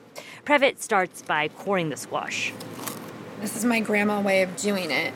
You just stick the knife in and like with a circular motion. I'm just literally using the knife to scrape off the insides. Previte grew up cooking. It was a way to show love and a way to maintain connections with her family's roots. She says her parents went overboard on teaching her how to cook. These two parents who grew up in these very traditional communities are in a town where absolutely no one is Italian or Lebanese. There's only 3,000 people. There were three stoplights in my hometown. And, you know, I think they quickly realized like if they didn't overcompensate on culture, we were going to lose it. Language was already lost. But they're like, okay, so what else can we do? Meaning my mom started catering Lebanese food out of her house. My dad on the weekends would sign up for street fairs and festivals. And we would sell, in his case, his little thing was Italian sausage sandwiches. Previte didn't always imagine she'd work around food. She got a graduate degree in public policy, interned at Human Rights Watch. She says she wanted to save the world. But then she met her husband, former Morning Edition host David Greene, and plans changed. when David came home and said, My dream job to be a foreign correspondent is happening. We just have to live in Russia. it's like, oh, that was not part of the dream job. And I did not have a job. and so I kind of just started tagging along. And we went to 30 countries in three years. So I also started to go to the Middle East, go to the Caucasus, we went to Morocco. I learned a lot about the food of these regions, and I started to see, because of that unique and very special experience, how much the same they were. And then you had this epiphany. Yes, I think I do believe the epiphany was a product of sort of losing myself first. I was starting to feel more and more worthless, honestly, like because I wanted to contribute to the world. I wanted to make a difference. I was feeling very lost when David and I took the Trans-Siberian Railroad for three and a half weeks across Russia. There's nothing like a Siberian winter train Mm. trip to get you to really think dark and cold. Yeah, I imagine. just like my heart at the time, and I was just sitting there like thinking because there's barely any electricity. I mean, there were no outlets, and what I ended up, you know, really thinking about was what I really wanted to do. I finally got the courage to say to myself, "You love hospitality. You loved bartending. You loved catering with your mom. You love bringing people together, just like she taught you. Why don't you do that?" So she did. She opened her first restaurant in Washington, D.C. called Compass Rose in 2014.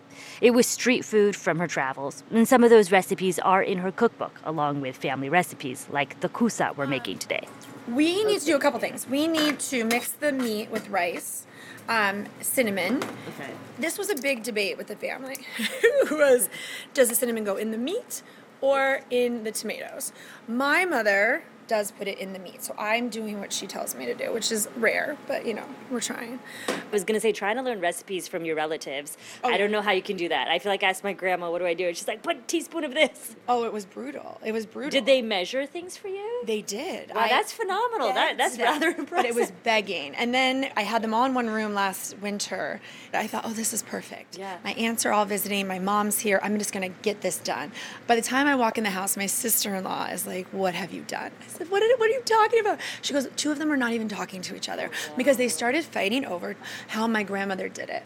And one was saying, oh, I made this with her more than you did. And I know that we do it this way. And so everybody's been prepared. Everyone's speaking So again. everybody had it mentally, though. Everyone mind. mentally and emotionally, right? Like, Yeah. and everyone cooked it from the perspective of what they did with their mother.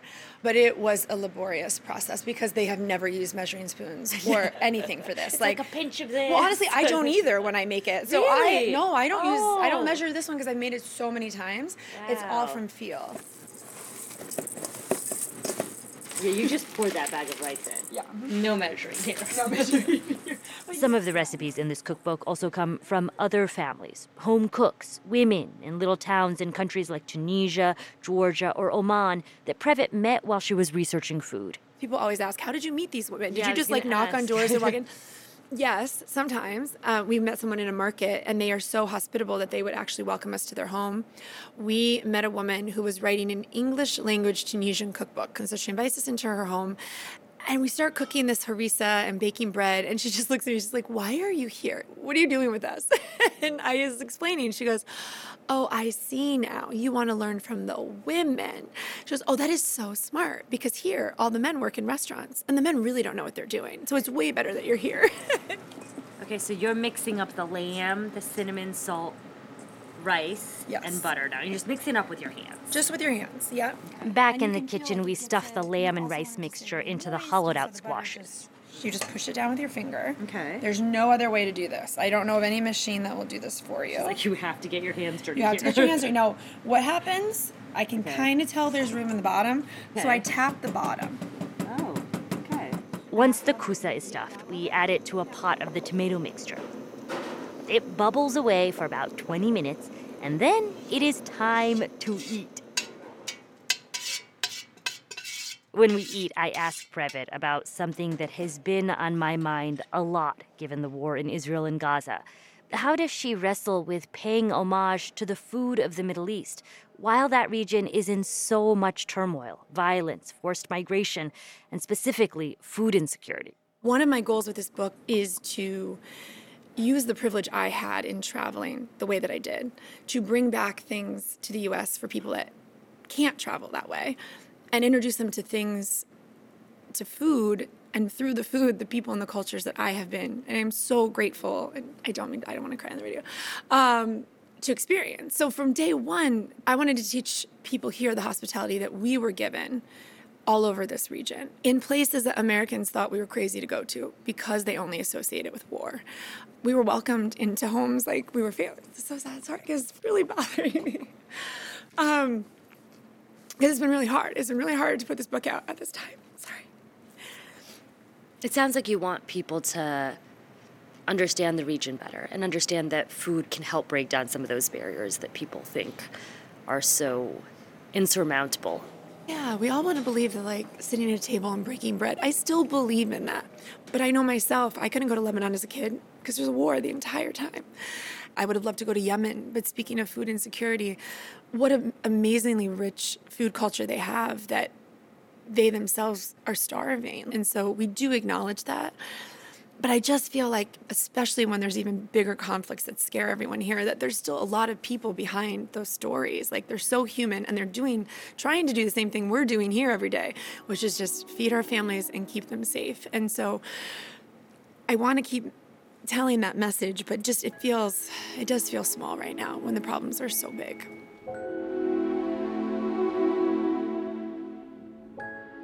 That was Rose Previte. Her debut cookbook is called Maydan Recipes from Lebanon and Beyond.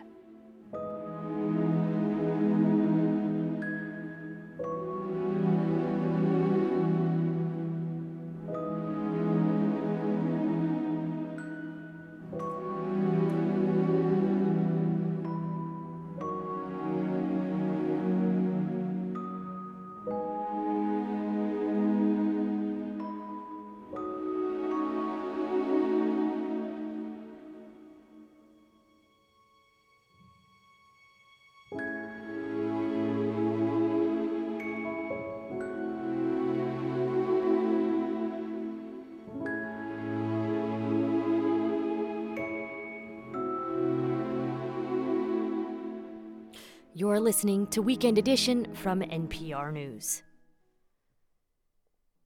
Massachusetts is feeling the effect of record breaking immigration. Many thousands of migrants, mostly from Haiti, have arrived in the state homeless without knowing anyone to stay with. As Gabrielle Emanuel of member station WBUR reports, these new arrivals are testing the state's longtime commitment to a strong safety net. For 40 years, Massachusetts has prided itself on a unique law that requires the state to provide shelter to most homeless families. Jean Francois Cessuis was told about this shelter system almost immediately after crossing into the U.S. three weeks ago. What he wasn't told was that same day the governor had declared the system full and created a wait list for homeless families. Cessuis discovered that only after arriving in Massachusetts. Speaking in Haitian Creole, Cessuis described a sense of disappointment. He says he'd hoped to get help finding a place to stay. Instead, he slept at baggage claim in the airport with his wife and two year old son. I have no plans, he says.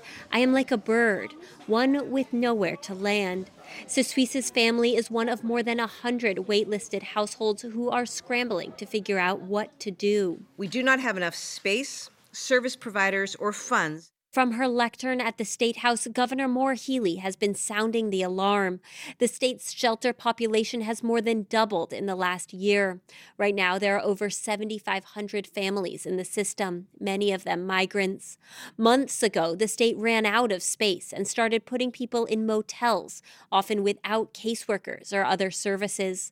And it's a financial burden to the state, too, costing nearly $10,000 per family per month. Our shelter system cannot expand indefinitely. This level of demand is not sustainable. So, Healey announced a cap on the number of families in state run shelters.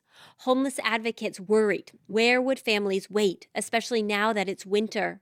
When the shelter doors closed in mid November, there was no clear answer. We knew this was coming, and to not even have a concrete plan at least one place to send these families, I think is a, a huge failure. That's Donna Mitria of the local nonprofit La Colaborativa. In the weeks since implementing the waitlist, the state has converted conference rooms into space for 25 families to sleep, and a few religious and cultural groups have opened their doors. But Mitria says the uncertainty is hard. The trauma and the distress that the families that are locked out of the system is so incredible. Meanwhile, state lawmakers are in a months long stalemate, unable to agree on an infusion of new funds. As they wrangle, Cessuis's son turned three.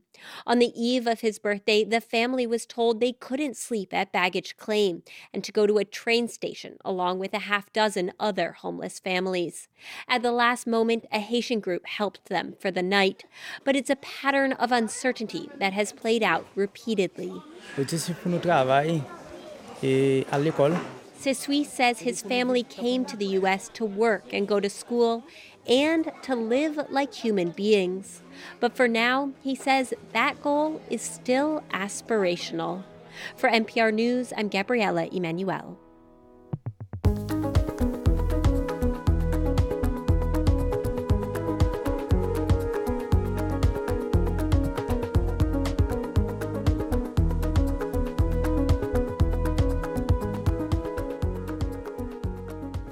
This is NPR News.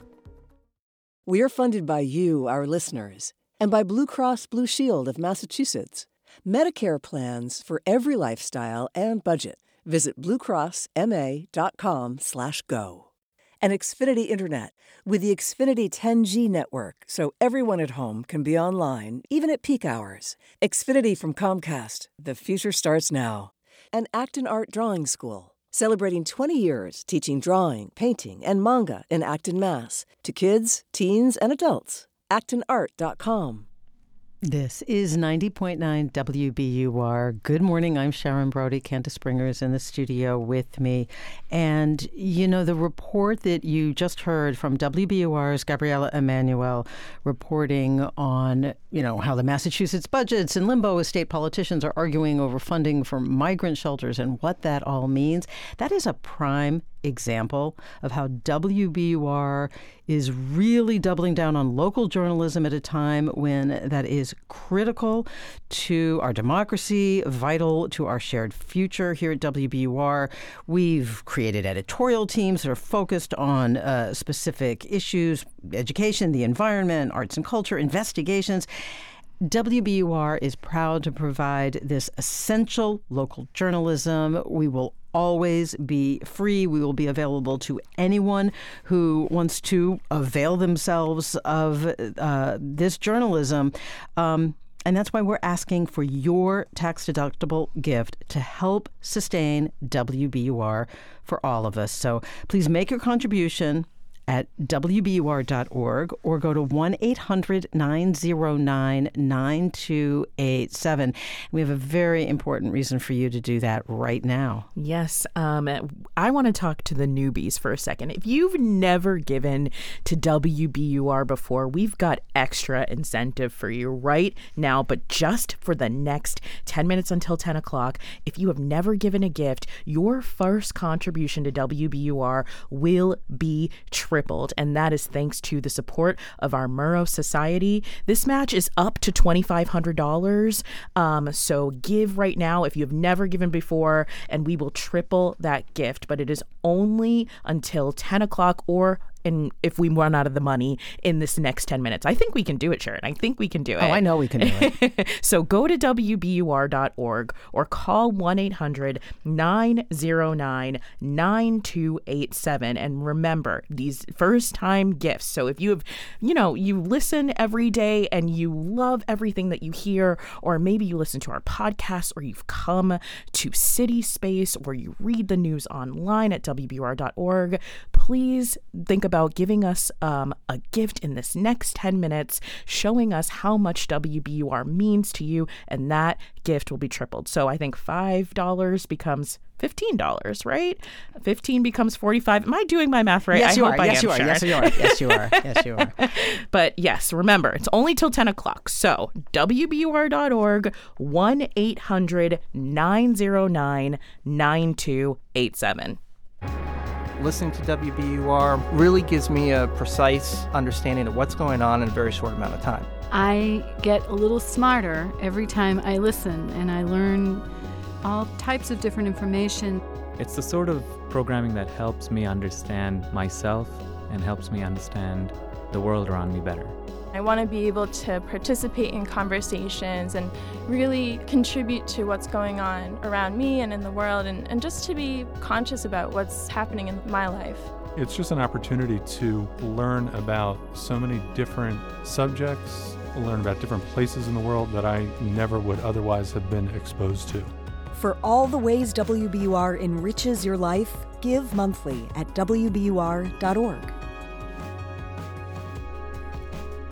And if some of those ways that WBUR enriches people's lives sound familiar to you because you've experienced them as well, we want to talk to you. If you have um, appreciated WBUR, if you're a listener, a reader, somebody who goes to CitySpace, if you've enjoyed what WBUR has to offer, and you just haven't made a contribution yet, that's fine. We are here for you. Mm-hmm. But what we're asking you to do right now is to make your first contribution, and your first contribution to WBUR will be triple matched. And here's what it boils down to we need more members and Mm-hmm. member dollars. And that's what fuels the journalism and all the programming you get from WBUR.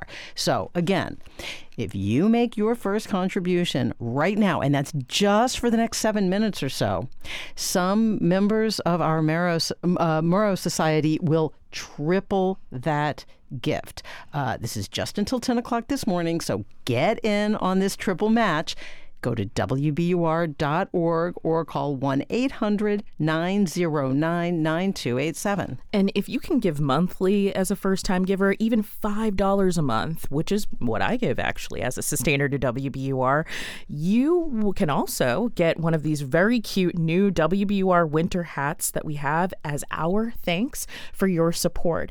And we will use that contribution to bring you more of the journalism you rely on. So, $5 a month, your gift will be tripled if you're a first time giver, and you will get this cute little WBUR hat with braided tassels and a cute two tone pom pom as our thanks to you. But remember, it's only till 10 o'clock, so you have about six minutes left to give your first time gift, and we will triple that gift. Go to WBUR.org or call 1 800 909 9287. And you know, it's relatively mild today, so you may not be thinking in terms of winter hats, but Gotta you prepare. know, we, gotta we got- prepare. it's it's only the second day of meteorological winter. I mean, you know, the, the the cold will come, and you will be very happy to have this hat where you are repping WBUR, and you will be perhaps even more happy to know that if you had not previously contributed to WBUR, uh, you got your gift triple match. Now we're kind of working in past tense here. Here's here's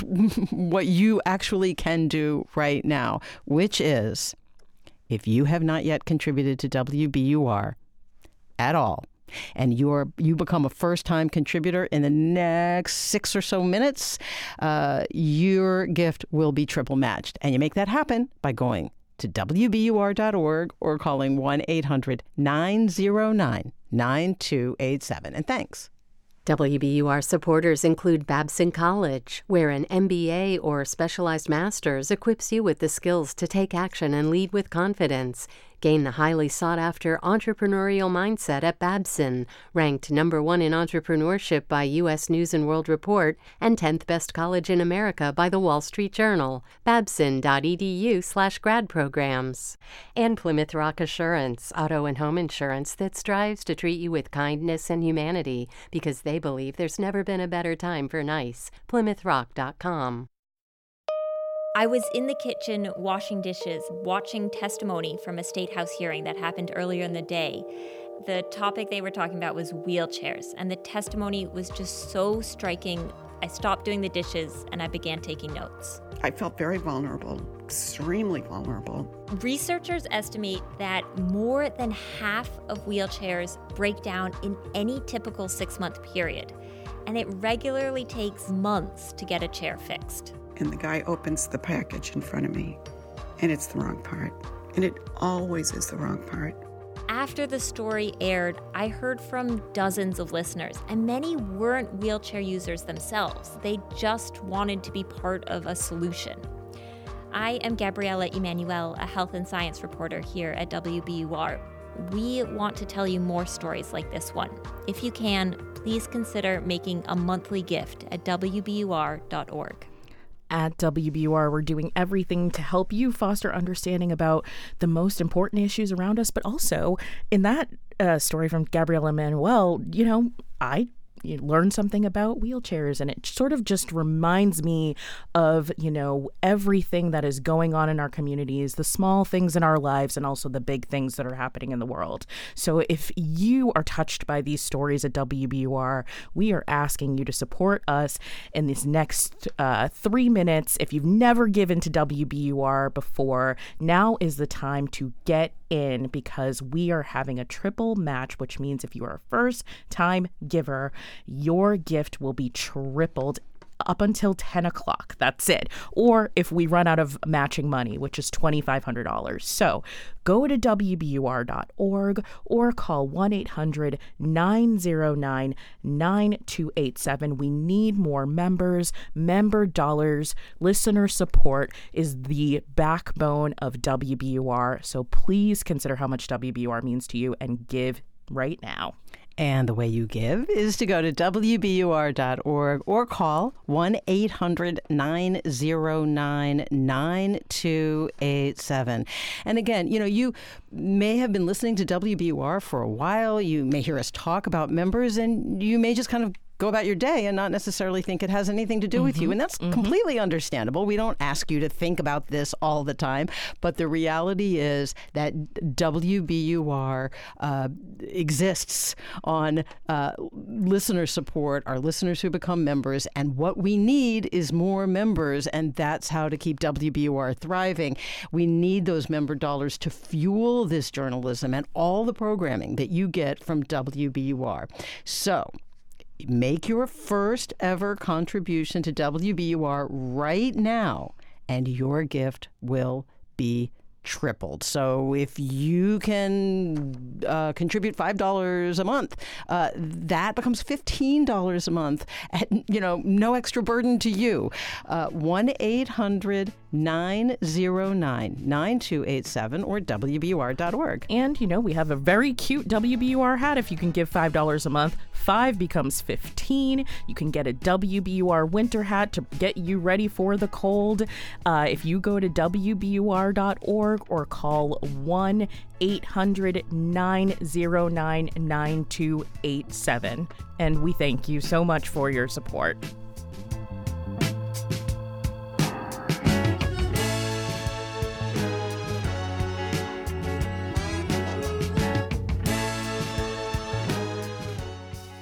I'm executive producer of podcasts Ben Brock Johnson, and this is 90.9 WBUR FM Boston, 92.7 WBUA Tisbury, and 89.1 WBUH Brewster. Listen anytime with our app or at WBUR.org. WBUR, Boston's NPR news station.